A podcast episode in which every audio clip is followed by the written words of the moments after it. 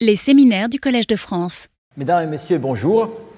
Je tiens tout d'abord à, remercier Françoise Combs pour m'avoir donné l'opportunité de contribuer à ces cycles sur la formation hiérarchique des galaxies.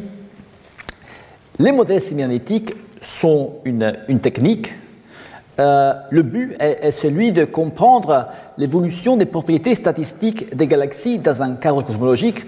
Donc, non pas les propriétés détaillées de tel ou tel objet, mais plutôt les propriétés statistiques, donc on ne s'intéresse pas aux détails fins, on s'intéresse plutôt à expliquer les propriétés globales comme la masse stellaire, la masse gazeuse, le taux de formation stellaire, la morphologie, c'est quelque chose de très complexe, mais que on, réduira à un nombre, le rapport entre la masse stellaire de la composante bulbe et la masse stellaire totale et la taille. En fait, on a deux tailles. On a une taille pour la composante disque et une taille pour la composante bulbe. Donc, l'objectif, c'est de modéliser la distribution de valeurs pour ces propriétés, notamment pour la masse stellaire, c'est ce qu'on appelle la, fonction de masse, c'est la distribution de, masse stellaire des galaxies, et les corrélations qui existent entre ces différentes propriétés. Oui, la séquence de Hubble, dont on a déjà beaucoup parlé, euh, son, intérêt parce que ce n'est pas simplement une classification morphologique, on voit des, des, relations systématiques alors qu'on la parcourt de la euh, euh, droite vers la gauche, on voit que les galaxies deviennent plus rouges, plus massives et avec des densités surfaciques plus élevées. On voit aussi, quand on regarde la distribution des galaxies sur un diagramme couleur-masse, euh, couleur c'est lié au taux de formation stellaire, que la population des galaxies est bimodale. Il n'y a pas une transition continue. Il y a d'un côté des galaxies qui ont une formation stellaire active et qui sont plutôt des galaxies spirales, et de l'autre côté des galaxies qui ont, cessé de former des étoiles et qui sont plutôt des galaxies elliptiques ou lenticulaires. Alors, l'objectif, c'est de non seulement de comprendre ces observations, mais aussi de les comprendre dans un cadre cosmologique alors, euh, Françoise a déjà préparé le, cadre pour moi. Donc, essentiellement, l'idée qui, commence dans un article de, White and Rees, qui, a pour titre euh, Core Condensation in Heavy Halo, a Two-Stage Theory for Galaxy Formation, euh, est qu'il y a deux étapes, two stages. Il y a une première étape, c'est d'abord l'instabilité gravitationnelle de, fluctuation et densité primordiale qui amène à la formation d'halo de matière noire et puis l'effondrement du gaz au centre des lots de matière noire, ce qui forme les galaxies au sens propre. Les galaxies sont, on pourrait dire, où le gaz devient étoile. Alors, dans ce cadre, la, première euh, grande question, c'est pourquoi la fonction de masse des galaxies est tellement différente de celle des lots de matière noire. Oui, si on regarde la, fonction de masse des galaxies, on voit que le nombre de galaxies diminue avec la masse, mais d'abord, cette décroissance est, très douce jusqu'à ce qu'on arrive à une masse de un peu moins que 10 à la puissance 11 masse solaire, plus ou moins 6 fois 10 à la puissance 10 masse solaire, et après, il chute très vite. Alors que si on regarde la fonction de masse des matières noires, dans un diagramme logarithmique, c'est plus ou moins une droite. Alors, c'est pas vrai. Elle aussi chute exponentiellement à très grande masse, mais ça, c'est dehors l'intervalle euh, montré sur, cette figure. Donc, si tous les baryons dans un halo de matière noire pouvaient s'effondrer au centre et former des étoiles, alors la, masse stellaire serait simplement la masse du halo fois 0,16, et alors on aurait une fonction de masse des, galaxies qui serait la ligne euh, pointillée et on voit qu'il y a carrément une différence. Alors, une autre manière de voir, c'est ce que, Françoise venait de montrer. En fait, il y a une, une masse caractéristique auquel l'efficacité de la formation des galaxies atteint un maximum. Et on voit que c'est beaucoup plus difficile de convertir les baryons en étoiles dans des halos de masse plus petites ou bien plus grandes. Alors pourquoi euh, en son livre Gravitation and Cosmology de 1972, Steven Weinberg disait Nous avons une théorie pour la fonction de masse des halos, mais nous ne sommes pas du tout capables là, pourquoi il y a une masse caractéristique dans les galaxies C'est parce qu'il avait écrit son livre en 1972. S'il avait écrit cinq années plus tard, alors il aurait su pourquoi il y a cette masse caractéristique. En fait, il y a eu trois articles en 1977 qui ont mis les bases pour notre compréhension théorique moderne de la formation de galaxies. Et, l'idée, c'est que la masse caractéristique des galaxies vient d'une compétition entre deux processus, d'un côté le réchauffement et de l'autre côté le refroidissement. Le gaz qui se fondre au centre, qui chute au centre de la matière noire, il le fait à des vitesses importantes, qui peuvent être centaines de kilomètres par seconde. Donc, à de telles vitesses, quand il y a des collisions entre des éléments de gaz, il y a des chocs, et ce choc réchauffe le gaz à des températures qui peuvent être considérables. Et donc, une fois qu'il est chaud, le gaz a trop de pression pour s'effondrer sur les galaxies et euh, se fragmenter en nuages pour former des étoiles et après pour former des, galaxies et après dans les galaxies des étoiles, le gaz doit être froid. Donc il doit pouvoir rayonner son énergie thermique. Donc il y a une compétition entre deux échelles de temps, le, temps de chute et le temps de refroidissement. Alors le temps de chute est dans un, système, le temps de chute libre, va comme euh, 1 sur la racine carrée de la densité. Mais Françoise vient de nous montrer que dans les halos de matière noire, toutes les halos à une même époque ont une même densité qui est un multiple de la densité moyenne de l'univers. Donc le temps de chute libre, c'est le même pour tous les halos. En revanche, ce qui est différent, c'est le temps de refroidissement. Pourquoi? Parce que dans des halos de faible masse, les températures sont plus faibles, alors le gaz est euh, beaucoup moins ionisé, donc il y a beaucoup de euh, euh, transitions atomiques qui peuvent être utilisées pour rayonner l'énergie thermique à travers des processus de excitation et désexcitation. Alors que quand on va vers des halos plus massifs, où les températures du gaz sont plus élevées parce que les chocs ont été plus violents, parce que la vitesse de chute libre a été beaucoup plus grande, alors là, ce qui se passe, c'est que le gaz comme la température est plus élevée, a tendance à être beaucoup plus ionisé, parce qu'à cette grande température, les collisions ont enlevé les électrons euh, des atomes. Donc à ce point-là, le seul mécanisme de rayonnement, c'est la, la Bremsstrahlung, ce sont les, interactions libres-libres, qui sont beaucoup moins efficaces, et donc c'est pour ça que le contre-refroidissement devient beaucoup plus long. Donc on voit deux régimes dans, euh, dans cette, euh, ce chemin. Euh, on voit qu'à petite masse, le temps de refroidissement est plus court que le temps de chute libre. Donc le gaz s'effondre au centre, se fragmente en nuage et après il forme des étoiles. Alors que à grande masse, ce qui se passe, c'est que le refroidissement devient lent, plus lent que le temps, que l'échelle de temps sur laquelle le gaz est réchauffé par l'effondrement gravitationnel, et donc on a la formation de halos euh, chauds euh, quasi hydrostatiques. Donc, alors, ça nous explique pourquoi ici, la, pourquoi l'efficacité de formation des galaxies diminue? Quand on va vers les grandes masses. Mais qu'est-ce qui se passe à petite masse Pourquoi à petite masse aussi la formation stellaire devient inefficace? Alors là, il y a un autre élément à considérer que c'est le rôle des supernovas. Alors, Larson a été le premier déjà en 1974 à reconnaître l'importance des supernovas dans la formation des galaxies. Il a par ailleurs été aussi un, des premiers à faire des simulations euh, de la formation des galaxies. Euh, mais Deckel et Silk ont été les premiers qui ont, euh, reconnu le rôle des supernovas dans le contexte d'une cosmologie à, matière noire froide. Alors, regardons leur argument. On forme une masse stellaire M étoile. Pour on a une supernova chaque 150 masses solaires d'étoiles que l'on forme. Donc, sachant ça, je sais pour une masse stellaire donnée combien de supernovas je vais avoir. Après, on sait que l'énergie d'une supernova est 10 euh, à la puissance 51 erg.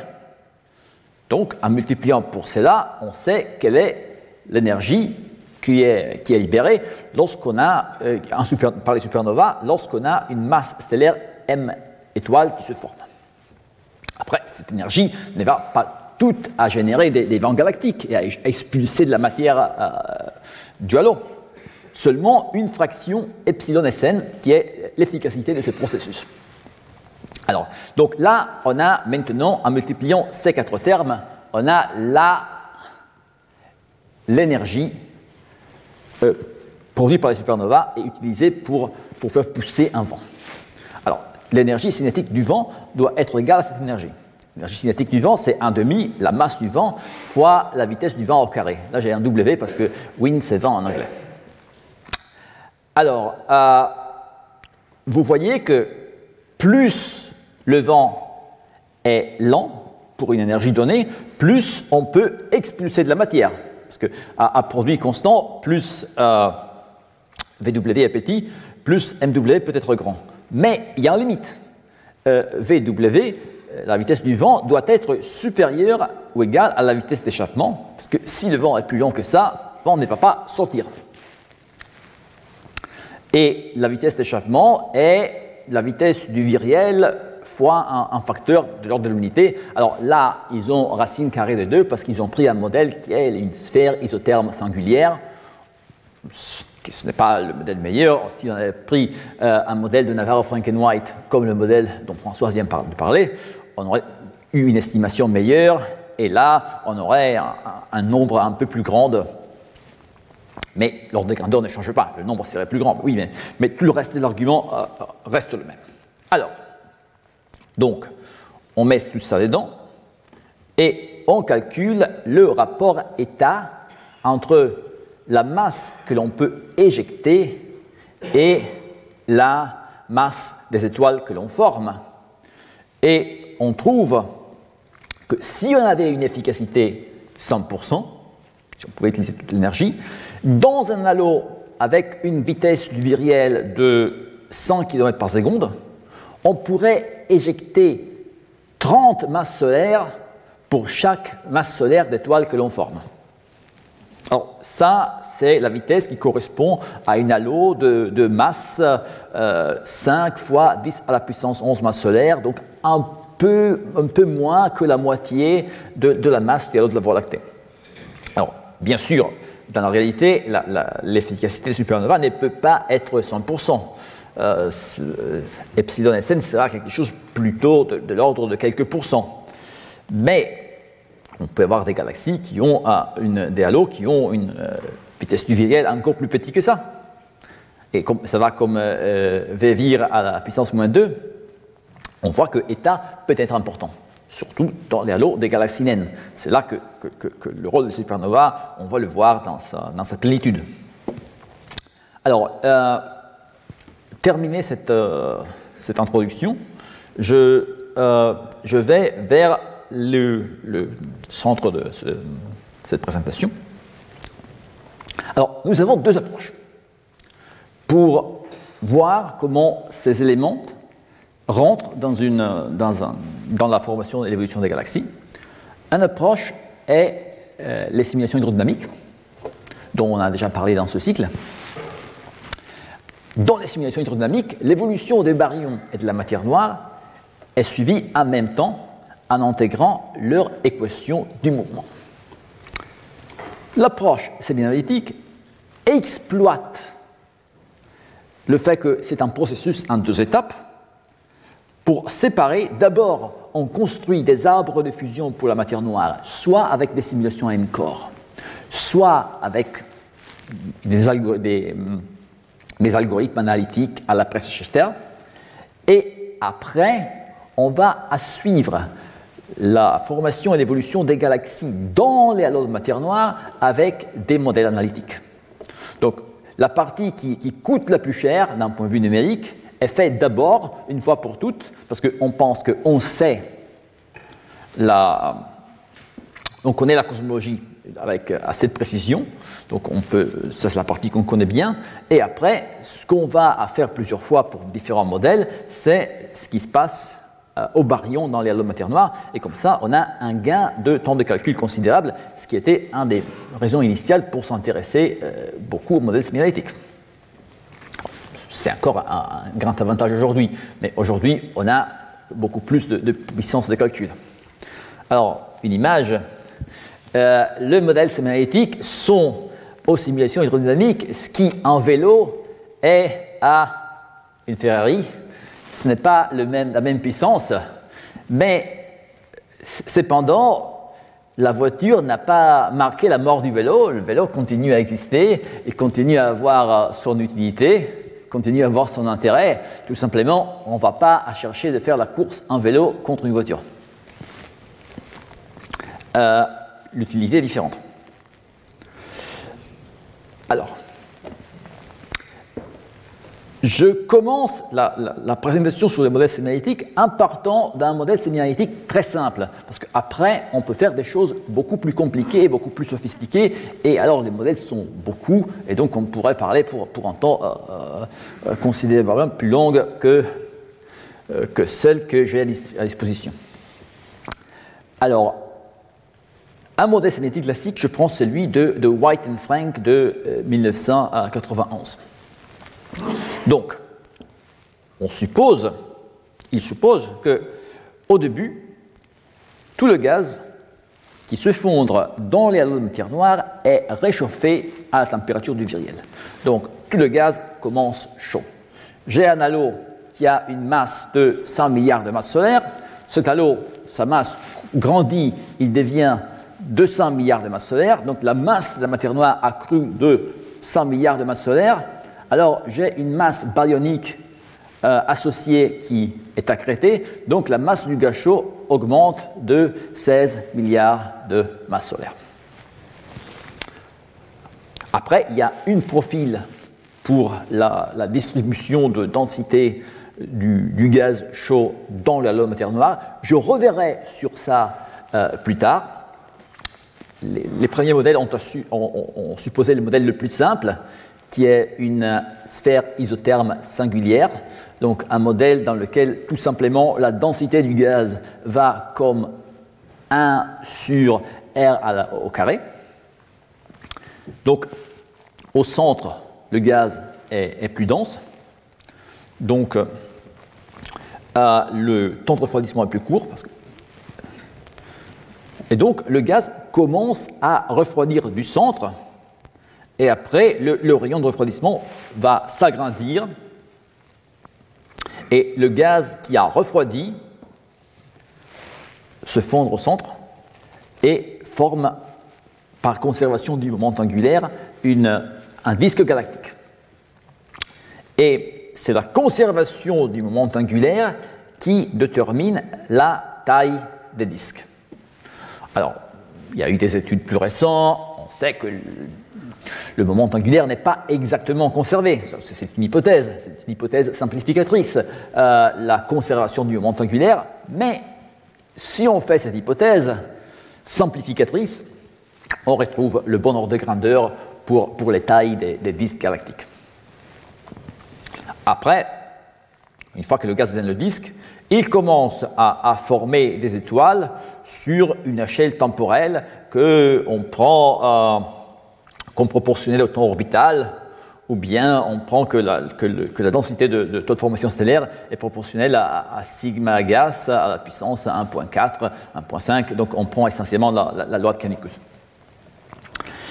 Alors, concrètement, ce, qui euh, White et Frank ont fait, quand ils ont implémenté ces modèles, ils ont fait quelque chose d'encore plus simple. Ils ont dit le, taux auquel le gaz est capable d'arriver au centre, c'est le minimum entre le, le taux auquel le gaz est capable de refroidir et le taux auquel le gaz est capable de chuter au centre en chute libre. Donc ils ont dit on prend le minimum de ces deux taux et dès que le gaz arrive au centre, il forme des étoiles tout de suite. Et, et après, par contre, on ne peut pas supposer que tout le gaz devient étoile. Il réduit le taux auquel le gaz forme des étoiles par ce facteur euh, qui essentiellement modélise les effets des supernovas. Vous voyez bien que ce, dénominateur-là, dans la limite que, que V va à 0, euh, va comme V au carré. Alors, dans ce modèle, jusque-là, on n'a que la formation de, de galaxies à disque. Pour former les galaxies elliptiques, on fait intervenir les fusions des galaxies. Oui, les halos fusionnent, et après que les halos fusionnent, euh, sur certaines conditions, s'il y a le temps, les galaxies centrales vont aussi fusionner, et on suppose que quand on a des fusions de euh, galaxies de masse comparable, le résultat de ces fusions de ces galaxies de masse comparable, c'est de ces galaxies à disque, c'est de former une galaxie euh, elliptique. Un peu, John Cormandy euh, expliquer ça en disant euh, les galaxies disques ont des systèmes ordonnés comme des œufs, et alors que les galaxies elliptiques ont des mouvements chaotiques comme une omelette. Alors on prend deux beaux œufs, on les mélange et on a une omelette. On ne peut pas faire le contraire, prendre l'omelette et réformer les œufs plats. Alors, euh, et la conservation de l'énergie détermine les tailles des galaxies elliptiques de la même manière que la conservation de euh, la, du monde angulaire détermine la taille des galaxies à disque. Encore une fois, c'est une hypothèse simplificatrice, mais ça donne dans un facteur 2 le bon ordre de grandeur pour les tailles des euh, galaxies elliptiques. Si le refroidissement continue, alors le disque se reforme et donc notre galaxie elliptique devient plutôt une galaxie type SR, quelque chose comme ça.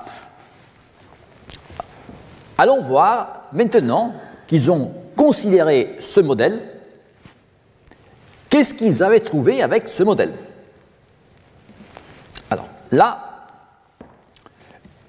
en vert, euh, euh, j'ai mis les observations de l'époque. Ils avaient mis une courbe grise, mais avec beaucoup de courbes grises, c'était difficile de, dire laquelle. Donc j'ai mis une courbe au-dessous, un vert, pour mettre en évidence les observations. Si, tout simplement, la, la fonction de masse, alors là, ce n'est pas une fonction de masse, c'est une fonction de luminosité, mais supposons que la luminosité trace la masse. Euh, alors, qu'est-ce qu'on s'attendrait que, ce soit la fonction de euh, masse des galaxies si la, masse des galaxies traçait celle des de matière noire? On s'attendrait à quelque chose de, comme ça en termes de la pente. En réalité, la normalisation, ça va être un peu plus élevé. Mais bon. Alors, et eux, ils font différents modèles. À l'époque aussi, les valeurs des paramètres cosmologiques étaient incertains. C'est pour ça que vous avez différentes courbes. Et vous voyez que, bon, cette courbe grise-là sont mieux que ça, mais elles ne reproduisent pas les observations très bien. On a un excès de, galaxies ici, on continue à avoir un excès de galaxies de faible masse, et on continue également à avoir un excès de galaxies de grand masse. Alors, on peut changer la normalisation. On peut améliorer, on peut réduire l'écart ici en mettant un feedback plus fort qui fait baisser les courbes. Mais à ce point-là, on va avoir un problème ici. On va avoir pas assez de galaxies autour du, du genou de la fonction de masse. Alors, ça, se base, ce modèle, sur des hypothèses assez fortes et, assez simplificatrices. On a notamment supposé que tout le gaz, dès qu'il est accrété sur les halos, il devient immédiatement chaud. Alors, un modèle plus réaliste, il y a une, une série d'articles de Keres et al. et Deckelen Birnbaum qui, sur lesquels on a, on a mis l'accent sur le fait que le gaz peut s'effondrer sur les galaxies par ces filaments froids directement sans jamais être passé par une phase chaude. Alors, le modèle cinétique que, j'utilise, le modèle Galix, dont une de ses versions les plus récentes a commencé à inclure ce genre de phénomène. Oui, parce qu'on peut calculer le rapport entre le taux de compression, qui, essentiellement c'est directement lié au temps de chute libre, parce que le, temps sur lequel le, gaz est comprimé est directement proportionnel au temps de chute libre. Donc on a ce rapport entre ce temps et le temps de refroidissement. Donc ce rapport, on peut le calculer pour le gaz qui chute en fonction du rayon. Le gaz arrive ici, il arrive de l'extérieur. On voit que dans un halo de petite masse, ce, rapport est toujours beaucoup plus grand que 1, ce qui veut dire que le temps de refroidissement est toujours court par rapport au, temps de compression, et donc le gaz reste toujours froid et il va s'écouler froid euh, avec ses filaments sur la galaxie centrale. Dès que le, le, grandit, on arrive à un moment où le, temps de refroidissement devient plus long. Donc on arrive à un moment où cette courbe qui nous donne le rapport entre le temps de compression et le temps de refroidissement, intercepte cette euh, ligne noire horizontale qui nous donne le rapport critique, qui est toujours proche des 1, mais ça ne doit pas forcément être exactement 1, au-dessous duquel le gaz est réchauffé par choc. Et donc, bon, il y a une choc ici qui va se passer à plus ou moins un dixième du rayon du viriel. Là, on le voit. Là, on voit que le gaz commence, il y a une choc qui commence à apparaître à, à ce rayon-là. Et après, quand le grandit encore plus, la courbe devient encore plus, euh, plus basse. Et donc, il y a un moment où, dès que le gaz rentre dans le rayon du viriel, tout de suite est réchauffé. Donc, on voit que là, qu'à la fin, le gaz chaud remplit tout le volume du viriel. Alors ça, ce sont des masses qui sont appropriées pour ce halo-là, avec des paramètres particuliers, notamment pour la métallicité du gaz qui, qui, est accrété sur ce système. Alors, on a vérifié, on s'est demandé, on a regardé des simulations, des simulations comme celle-là. Cette image est issue d'une simulation qui s'appelle NIAO, qui est un ensemble de, simulations hydrodynamiques de de, formation des galaxies à partir des conditions initiales cosmologiques, et on s'est demandé est-ce que ce modèle est capable de recouvrir, de, retrouver ce qui se passe dans les simulations? On peut extraire dans ces simulations hydrodynamiques les arbres de fusion pour la matière noire, on peut faire tourner le modèle simulatique sur les arbres de fusion de la matière noire et se demander est-ce qu'on est capable de, prédire ce que l'on trouve dans les simulations? Eh bien, eh bien, alors, la courbe rouge solide vous dit, vous dit la fraction du gaz qui est réchauffé, qui devient chaud, qui passe à la phase chaude dans NIAO, donc dans la simulation hydrodynamique. Le modèle cybernétique est bimodal, soit on est dans le mode chaude, soit on est dans le mode froide. Donc la fraction du gaz qui est réchauffé est soit 0, soit 1. Oui, parce que le modèle est sphérique. La simulation hydrodynamique n'est pas forcée d'être sphérique. Donc je peux avoir du réchauffement dans une direction et pas du réchauffement de l'autre. Alors que le fait d'être sphérique, c'est ce qui fait si que euh, je suis forcé d'avoir 0 ou 1. Donc, carrément, une fonction qui peut valoir seulement 0 ou 1, c'est toujours une, approximation de quelque chose qui varie d'une manière continue entre 0 et 1, mais vous regardez que ce n'est pas si mal.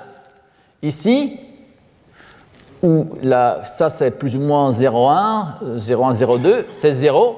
Après, ici que la courbe rouge continue monte, la courbe rouge solide monte, la courbe rouge pointillée monte aussi. Ici, il y a un minimum de la courbe rouge solide, minimum de la courbe rouge pointillée. La courbe rouge solide remonte, la courbe rouge pointillée remonte aussi. Ici, il y a une chute de la courbe rouge solide, chute de la courbe rouge pointillée. Donc, globalement, ça, ça, marche assez bien. Mais, quand on va voir ce qui se passe à la fonction de masse de galaxie. Alors là, c'est en rétroaction. On voit que prendre en compte ces éléments, ça n'améliore pas beaucoup les choses. Vous voyez là les observations, des observations un peu plus modernes que les autres. Euh, là, on a ce que l'on s'attendrait si les galaxies traçaient les halos de matière noire. Et là, c'est ce qu'on trouve dans, ces modèles magnétiques si on prend en compte que la création par les filaments froids, froides, et si on considère aussi que le fait que le gaz chaud lui-même peut refroidir, on voit qu'on retrouve cette, pente très, très forte. On ne voit pas, ça c'est pas assez plat ici, et ça chute pas assez vite là.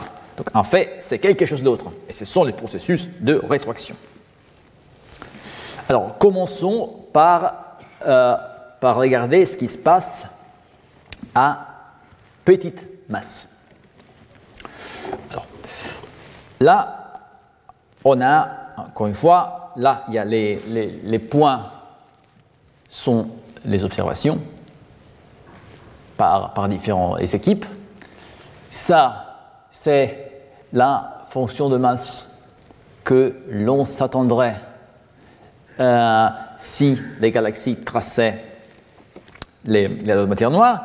Et ça, c'est ce qu'on trouve, ça, c'est ce qu'on prédirait si on prenait un modèle à la euh, Declan-Silk avec une efficacité de supernova constante. Vous vous souvenez que dans ce modèle-là, ce qui, était éjecté euh, avait une décroissance comme la vitesse du viriel euh, au carré. Alors vous voyez que quand on fait un modèle comme ça, qui est un peu ce que, euh, euh, White and Frank avait fait en 1991, on trouve un excès de galaxies de petite masse par rapport aux observations. Que, c'est ce qu'ils trouvaient aussi, mais eux, ils trouvaient un écart encore plus grand parce que, bon, il y a, y a un problème du modèle, il y avait un problème du modèle, mais il y avait aussi un problème des observations à l'époque. Aujourd'hui, à l'époque, la fonction de masse était euh, plus, plus plate ici, alors que maintenant, pardon, elle a monté un petit peu. Donc une partie, une partie ce, sont, ce les modèles qui sont améliorés, mais une partie, ce sont aussi les observations qui ont changé. Alors, supposons de dire, je prends une efficacité des supernovas encore plus forte. Alors, si je prends une efficacité des supernovas encore plus forte, cette euh, ligne-là chute d'ici à, pardon, encore une fois, à ici. Bon, alors la corde, la corde là, pour les naines, est, bon maintenant. Mais si je prolonge ça, là, on a comme euh, White and Frank, une manque de, galaxies à autour d'une masse de 10 à la puissance 11 masse solaire, au moins que, au moins que, on suppose que l'efficacité des supernovas diminue. On a une, une réfraction des supernovas qui devient moins efficace quand on va vers les halos massifs. Et si on a une décroissance qui va comme la vitesse du viriel à la puissance euh, moins 4, alors on est précisément sur les données. Et c'est comme ça que, avec, cette hypothèse, euh, qu'on avait reproduit la euh, fonction de masse des galaxies en, 2017. Mais ça, ça ne venait pas d'une hypothèse physique. On, avait dit, plutôt, on part des observations, on voit ce que les observations nous disent, comment l'efficacité des supernovas doit décroître pour avoir la même pente que dans les observations. Alors, comment pourrait-on expliquer ça d'une manière théorique? Alors, on a regardé, on a regardé euh, des simulations, toujours les simulations NIAO. Alors, on voit dans ces simulations des, les, vents galactiques qu'ils ont une composante froide et une composante chaude. La composante chaude a sans surprise des, vitesses euh, plus élevées euh, que non la composante froide. Alors, bien sûr, les propriétés des, vins galactiques dépendent un petit peu de la, galaxie, mais pas autant, étant donné que le processus à la base, les supernovas ont la même énergétique intrinsèque. Ce qui change le plus, la différence principale entre une galaxie massive et une galaxie naine, c'est la vitesse d'échappement. Dans une galaxie naine, on a une vitesse d'échappement beaucoup plus faible. Donc si on a une même distribution de vitesse, on voit qu'il y aura beaucoup plus de gaz qui s'échappe d'une galaxie naine que non d'une galaxie massive. Alors, le gaz, ça ne veut pas dire qu'il y a du gaz, il y a beaucoup de gaz qui est accéléré, mais qui est accéléré à des vitesses inférieures à la vitesse d'échappement. Alors, on peut dire que toute l'énergie utilisée pour accélérer ce gaz est gaspillée, parce qu'on accélère du gaz qui, à la fin, ne va pas sortir, il va retomber sur la galaxie. Alors, c'est de, là qui vient le fait que l'efficacité des supernovas tombe.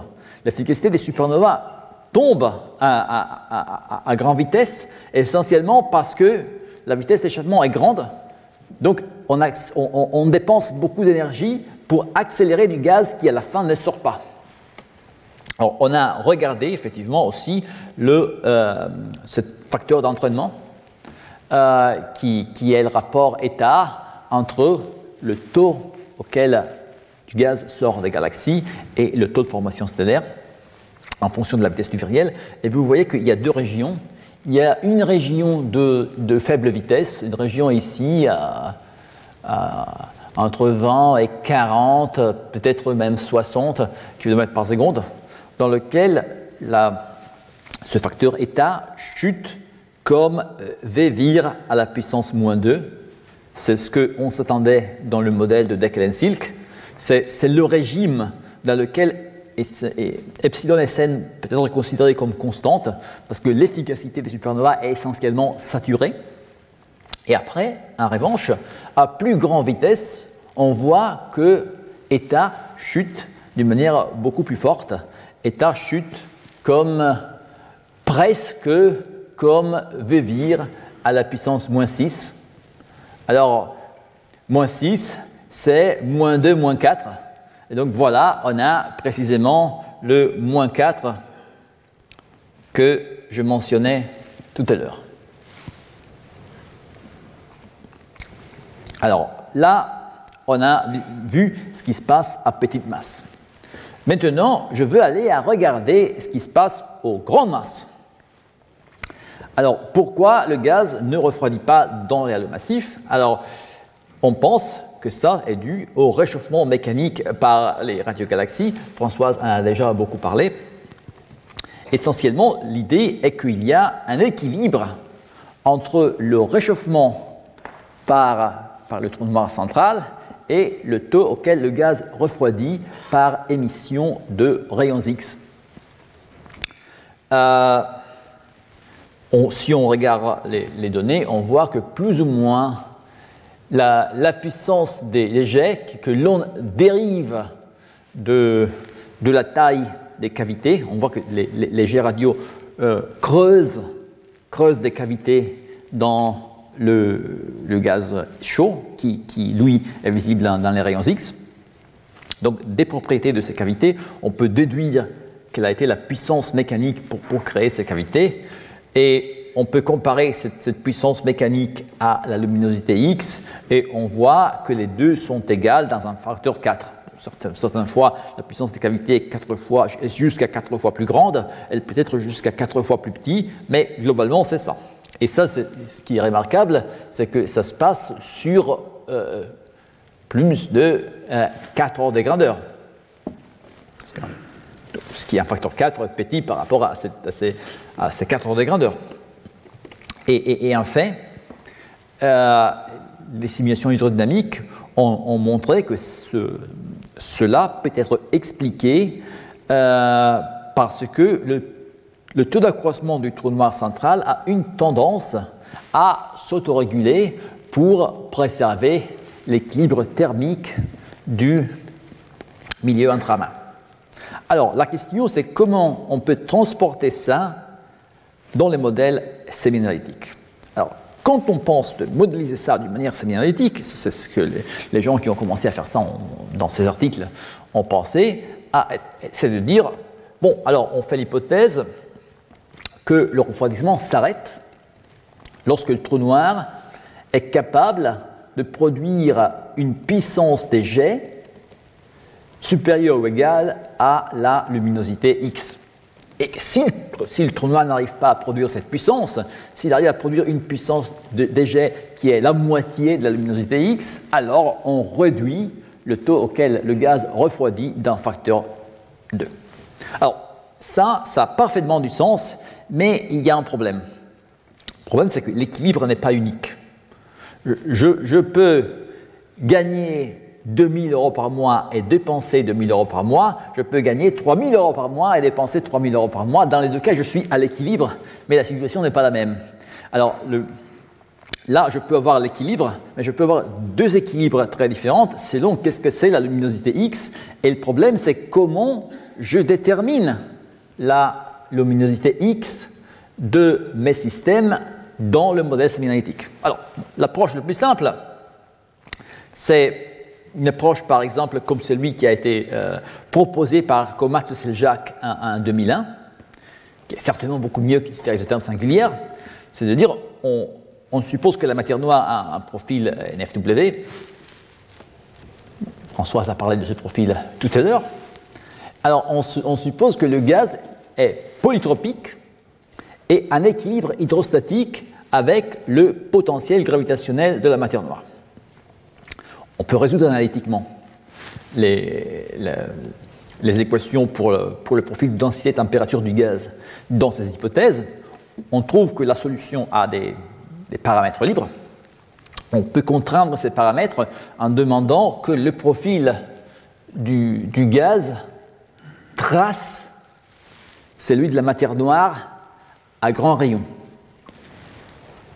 Et, quand on fait ça, on trouve un profil qui est plus ou moins celui montré par ces, carrés noirs, ce qui est, cohérent avec la, variété des profils observés et en fait se situe sur la, ligne de frontière entre les, les profils des amins dans lesquels on s'attendrait de voir des écoulements de refroidissement, les, les, et les profils des amins dans lesquels, en revanche, le gaz a, une, assez d'entropie qu'on ne s'attend même pas de, voir des écoulements de refroidissement.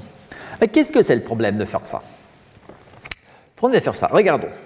Alors, la luminosité X du système est donnée par l'émissivité, la, la luminosité par unité de volume fois le volume. Alors, la luminosité par unité de volume, dans ces systèmes où l'émission est dominée par, par la Bremsstrahlung, par l'émission libre-libre, c'est la densité au carré du gaz fois la racine fois quelque chose qui va comme la racine carrée de la température. Et après, il y a le volume. Le volume, lui, va comme le rayon au cube. Mais nous savons que, alors, dans tous ces systèmes, la densité du halo, la densité de la matière noire, c'est toujours la même. C'est toujours un multiple de la densité moyenne de l'univers. Et, dans ce genre de modèle à la, à, la de Seljac, par construction, la densité du gaz trace celle de la matière noire. Donc on va voir que densité constante, le volume est proportionnel à la masse. Donc euh, la proportionnalité de la luminosité X va être comme la, la racine carrée de la température fois la masse.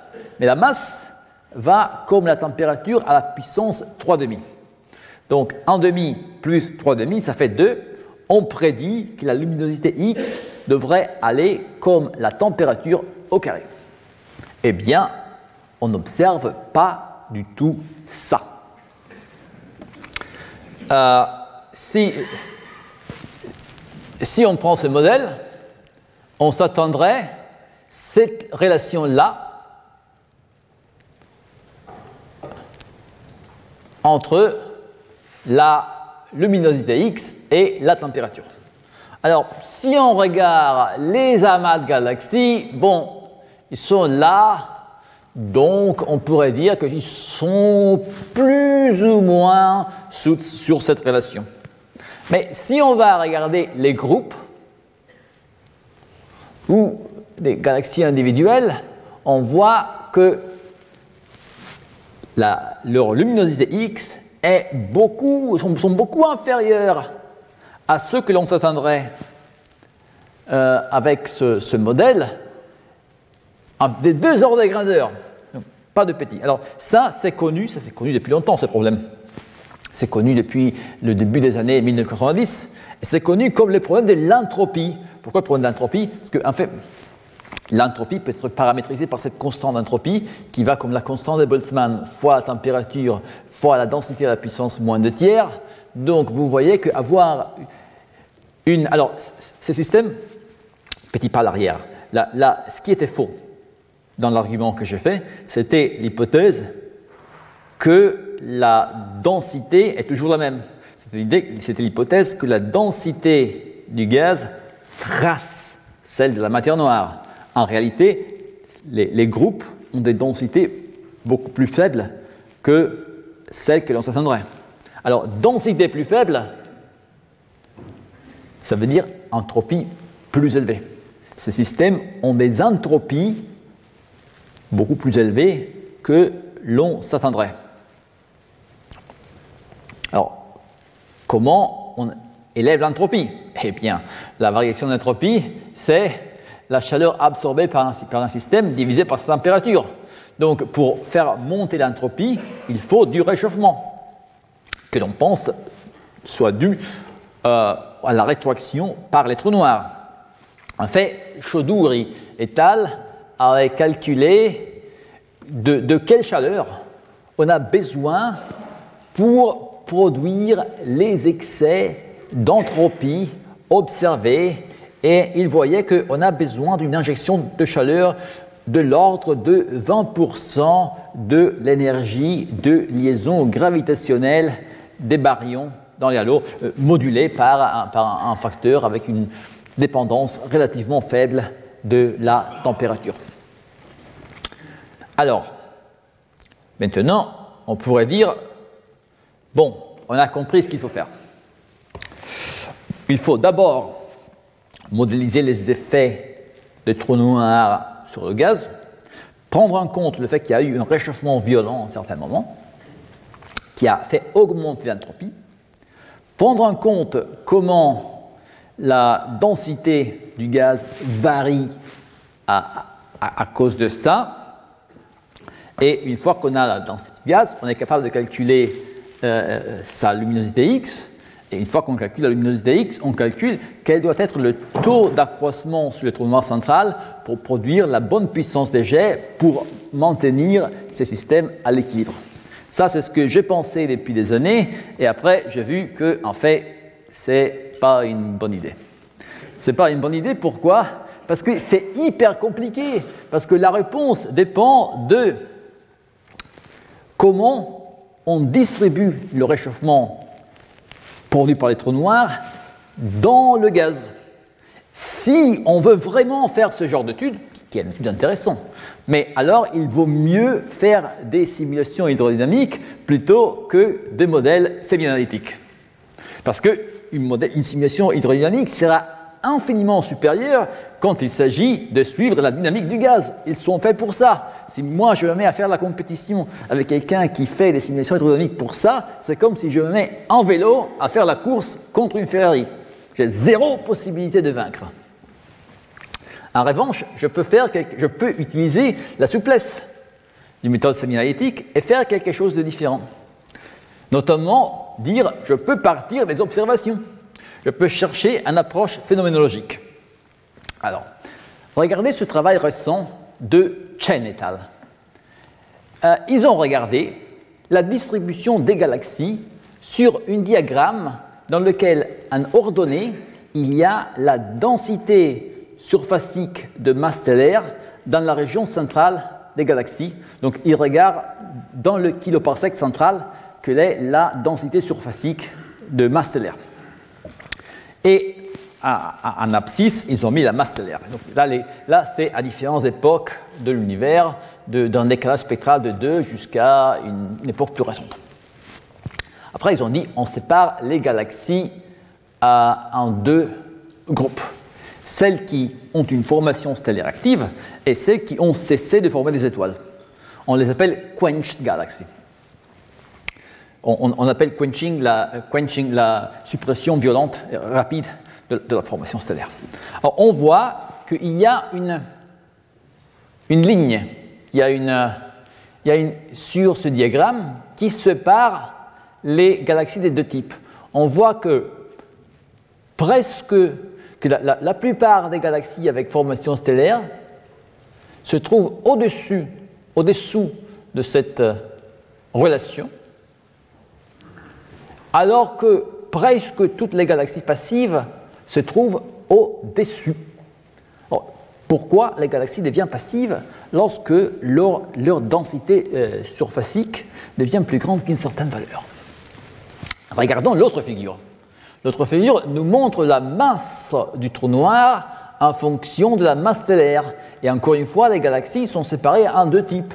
Les galaxies passives en rouge, les galaxies avec formation stellaire en bleu.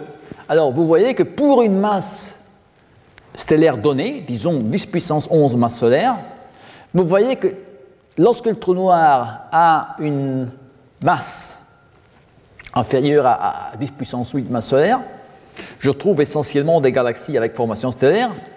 Au-dessous, au-dessus de cette masse, je trouve essentiellement des galaxies passives.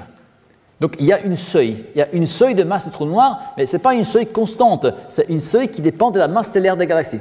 Alors est-ce que ces deux observations sont reliées? Oui, l'idée de, l'idée de Chen c'est que oui, parce que en fait, ils ont aussi d'autres observations qui leur montrent qu'il y a une corrélation entre la masse du trou noir et la densité surfacique centrale, ce qui est logique. Si j'ai une densité surfacique centrale d'étoiles très élevée, ça veut dire qu'il y a eu beaucoup de gaz qui s'est concentré au centre, qui a formé toutes ces étoiles, et donc, le même gaz a aussi pu alimenter la croissance d'un trou noir supermassif. Donc, l'idée, c'est de dire, c'est ça, sigma 1, c'est un traceur de la masse du trou noir. Quand la masse du trou noir est supérieure à une certaine valeur, et d'où vient cette valeur, on va le voir tout de suite, la formation stellaire s'arrête. Donc leur modèle, c'est de dire que le trou noir, j'ai d'un côté, j'ai l'énergie libérée par le trou noir et déposée dans le gaz environnement. Cette énergie est proportionnelle à l'énergie du masse du trou noir. Plus le trou noir est massif, plus il dépose d'énergie dans le gaz environnement. On compare cette énergie à l'énergie de lien gravitationnel des baryons dans le halo de matière noire et quand cette énergie est plus grande qu'une fraction ou un multiple de cette énergie-là, tout le gaz est soit expulsé parce qu'il n'est plus gravitationnellement lié, soit il est réchauffé à des entropies tellement élevées que son temps de refroidissement devient très long. Et il voit que ce modèle, ce modèle prédit une. Euh, il, y a, une relation entre la masse du trou noir et mvir et V euh, carré. Alors, M va comme V au cube, donc ça, prédit une relation entre la masse du trou noir et euh, à la puissance 5, mais il y a une relation entre M star et V et quand on considère quand on, considère la relation entre M star et V ça correspond précisément à la pente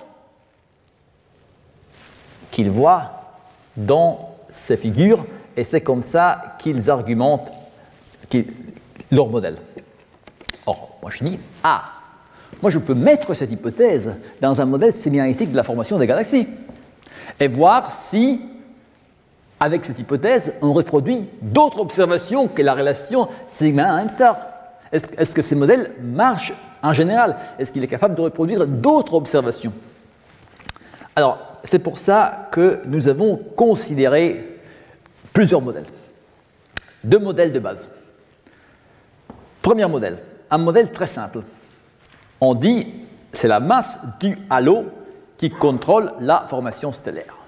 Quand la masse du halo devient plus grande qu'une masse critique, on suppose que la formation stellaire s'arrête. Modèle B, n'est pas la masse du halo, c'est la masse du trou noir. On a une condition comme celle de Chen et al. Quand cette condition, quand la masse déposée par le gaz, par le trou noir dans le gaz environnant est plus grand que 1% de l'énergie libérée par le trou noir, quand, avec une efficacité de 1%, on, injecte une énergie plus grande que l'énergie de liaison gravitationnelle du gaz, la euh, formation stellaire s'arrête. Alors je dis 1%, et là vous voyez que c'est 10 puissance moins 3, oui, parce que déjà l'efficacité du trou noir est 10%. Le trou noir ne, libère pas une énergie M trou noir C carré, il libère une énergie 0,1. Et, M trou noir C carré comme ordre de grandeur, donc c'est 1% de, de 10%, c'est pour ça que j'ai un 10 puissance moins 3. Après, un autre élément qui peut influencer les prédictions du modèle, c'est qu'est-ce qu'on suppose pour la croissance des trous noirs. Là, il peut y avoir deux modèles. On peut avoir un modèle dans lequel c'est seulement dans les fusions majeures qu'on forme des bulbes et des trous noirs supermassifs. Fusions majeures sont celles dans lesquelles le rapport entre la masse de la galaxie plus petite et la masse de la galaxie la plus grande est plus grand qu'un quart. Ou bien on pourrait avoir un modèle, c'est le modèle 2, dans lequel toutes les fusions contribuent à la formation de bulbes et la croissance des trous noirs d'une manière qui dépend plus ou moins proportionnelle au rapport de masse. Donc, on a le choix A et B, on a le choix 1 et 2. En, combinant ces deux choix, on peut avoir quatre modèles A1, A2, B1, B2. Allons voir comment ces modèles se comportent. Regardons d'abord la fonction de masse des galaxies, non seulement dans l'univers local, mais aussi dans son évolution avec le décalage spectral. Alors on voit, alors commençons voir le modèle A avec une masse limite de 2 fois 10 à la puissance 12 masses solaires. On voit que ces deux modèles, tous les deux, sont satisfaisants. On voit qu'ils ont une tendance, comment à prédire une, une transition des pentes un peu trop brutal par rapport aux observations qui ont une pente un peu plus lisse, mais, mais là, on peut dire que c'est le modèle qui, est, euh, qui a fait des simplifications, etc. Donc, je, pense que de ce point de vue-là, le modèle 1 et 2, A1 et A2, passent tous les deux le test. Regardons le modèle B1 B2. Là, le modèle B2 aussi est cohérent, alors que le modèle B1, lui, il, il se porte mal. Pourquoi? Parce que dans le modèle B1, essentiellement, on a dit que ce sont que les fusions majeures qui, font croire les trous noirs. Donc une galaxie pourrait arriver à une masse de 10 puissance 12 masses solaires par une série de fusions mineures. Alors, cette galaxie ne forme jamais un trou noir, ne développe jamais un bulbe, et comme il n'y a pas de trou noir, il n'y a pas de, de, rétroaction quand le lot devient massif, et donc elle continue à recevoir du gaz, elle continue à croître, etc. Et, donc, on a un excès flagrant de euh, galaxies massives. On, est parti avec quatre modèles. On a dit qu'un modèle sur les quatre ne marche pas. Maintenant, regardons la fraction de galaxies passives. Alors là, ce modèle-là, on a déjà dit que ça ne marche pas. Mais vous voyez que maintenant, il n'y a qu'un seul modèle qui marche c'est le modèle B2. Pourquoi le modèle A1 et A2 ne marchent pas? Eh bien, il ne marche pas, il, ne marche pas parce qu'on a, on a supposé que c'est seulement dans les galaxies avec une masse du halo euh, supérieure à 2 fois 10 à la puissance 12 masses solaires que la formation stellaire est supprimée. Alors, pour avoir une telle masse du halo, il faut moins une galaxie assez massive. Et les galaxies qui ont moins de cette masse ne peuvent pas avoir une suppression de leur formation stellaire, alors qu'on voit qu'il y a des galaxies qui ont arrêté de former des étoiles à des masses plus faibles que ça. Alors, on peut corriger ces problèmes. On peut corriger ces problèmes parce que qui me dit que c'est 2 fois 10 puissance 12 Je pourrais prendre une valeur qui est un quart de ça. C'est un paramètre libre du modèle. Si je change ça, je amène cette courbe en accord avec les données, mais à ce point-là, je ne reproduis plus la fonction de masse. Donc quand j'ai les deux, je peux ajuster à un groupe de données, mais quand je veux reproduire les deux, la fonction de masse totale et la fraction de galaxies passives, alors il n'y a qu'un seul des quatre modèles qui marche. Et c'est le modèle B2. Et, ce qui est intéressant de regarder, c'est que ces, différents modèles prédisent aussi une, euh, une différente évolution morphologique euh, alors que la, formation stellaire s'arrête. Oui, si je prends le modèle A2, dans le modèle A2, le, quenching n'a rien à faire avec l'évolution morphologique, donc les galaxies continuent à évoluer de, de S, SD, jusqu'à S0 sur la séquence principale, et le quenching intervient à une masse assez élevée quand la plupart des galaxies ont déjà commencé à devenir elliptiques, et c'est pour ça que la, vallée verte, là, est remplie de galaxies avec des morphologies de, type assez précoce. Alors que dans ce modèle-là, c'est précisément lorsqu'on commence à avoir un bulle massif, lorsqu'on commence à, monter dans un, B sur T, qu'il y a le trou noir qui, grandit et qu'on commence à voir le quenching.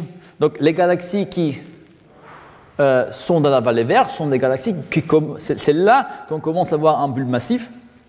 Et après, bien sûr, une fois qu'on est devenu passif, on peut continuer à avoir d'autres fusions, et donc on peut continuer à évoluer vers des BT encore plus grands.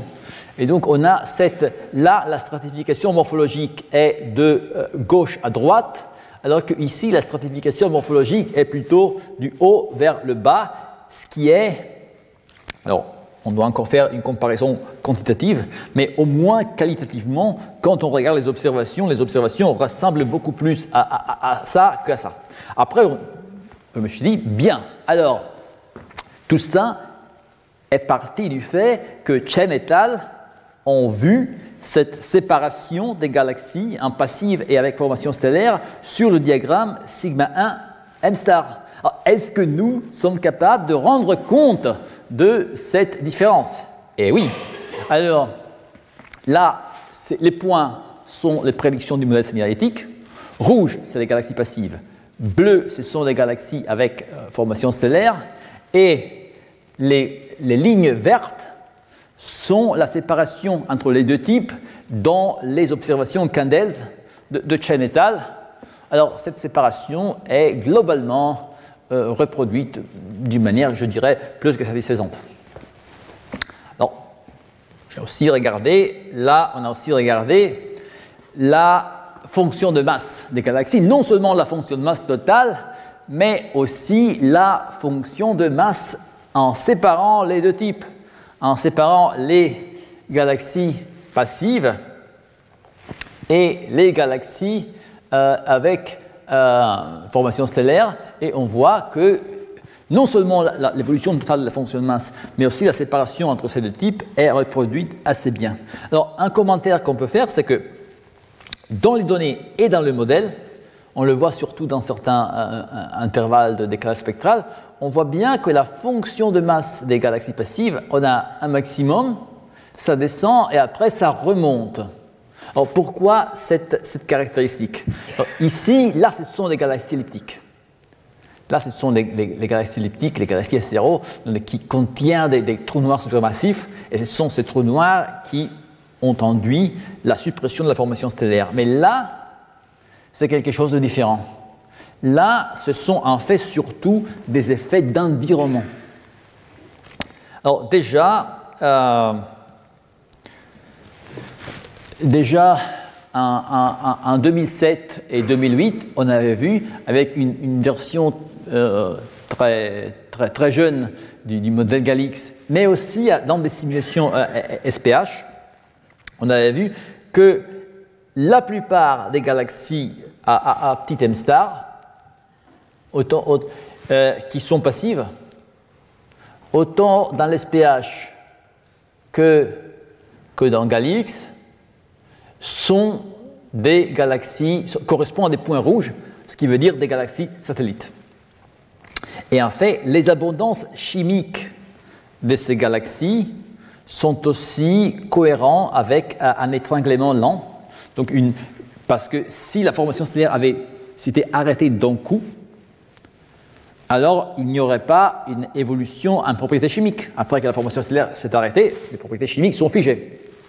Parce que là, on, voit que dans ces galaxies-là euh, euh, passives de faible masse, on voit qu'ils ont des abondances chimiques comment beaucoup plus élevées que non les galaxies avec formation stellaire de leur même masse, ce qui suggère un, étranglement, une fin de la formation stellaire beaucoup plus longue, et donc un, processus différent. Alors, je conclus. une première conclusion générale, c'est que les propriétés des galaxies les histoires de formation des galaxies sont liées aux histoires de formation de l'heure à l'autre de matière noire. Si ce n'était pas comme ça, l'approche sémianalytique n'aurait aucun sens. Parce que l'approche sémianalytique, c'est on part des halos de matière noire et on voit les histoires de formation galactique qui en suivent. En même temps, on a vu que les propriétés des galaxies sont aussi très influencées par les processus de rétroaction, autant à petite qu'à grande masse. La pente de la fonction de masse à petit m star requiert une rétroaction stellaire très efficace dans les galaxies naines et une efficacité qui décroît quand on va vers les grandes masses. Les simulations supportent cette conclusion, mais un petit bémol, il faut l'admettre, euh, surtout dans les galaxies naines, on a du mal à observer les taux d'expulsion de matière que les modèles et les simulations souhaiteraient. tant qu'on n'a pas, encore, détecté ces, taux d'expulsion, euh, un peu de précaution. voilà. Quand on va vers les systèmes massifs, la suppression rapide de la formation stellaire dans les galaxies massives est liée à la rétroaction par les trous noirs supermassifs, un modèle dans lequel la formation stellaire s'arrête lorsque l'énergie déposée par le trou noir dans le gaz est euh, euh,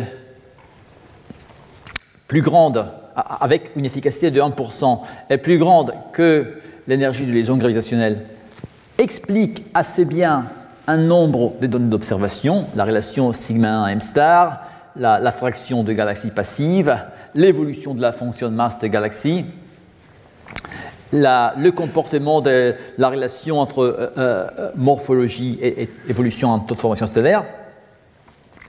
Et une telle injection d'énergie serait aussi cohérent avec le réchauffement nécessaire pour résoudre le problème de l'entropie que nous avons vu, c'est un réchauffement proportionnel à l'énergie de liaison gravitationnelle des, baryons dans le halo.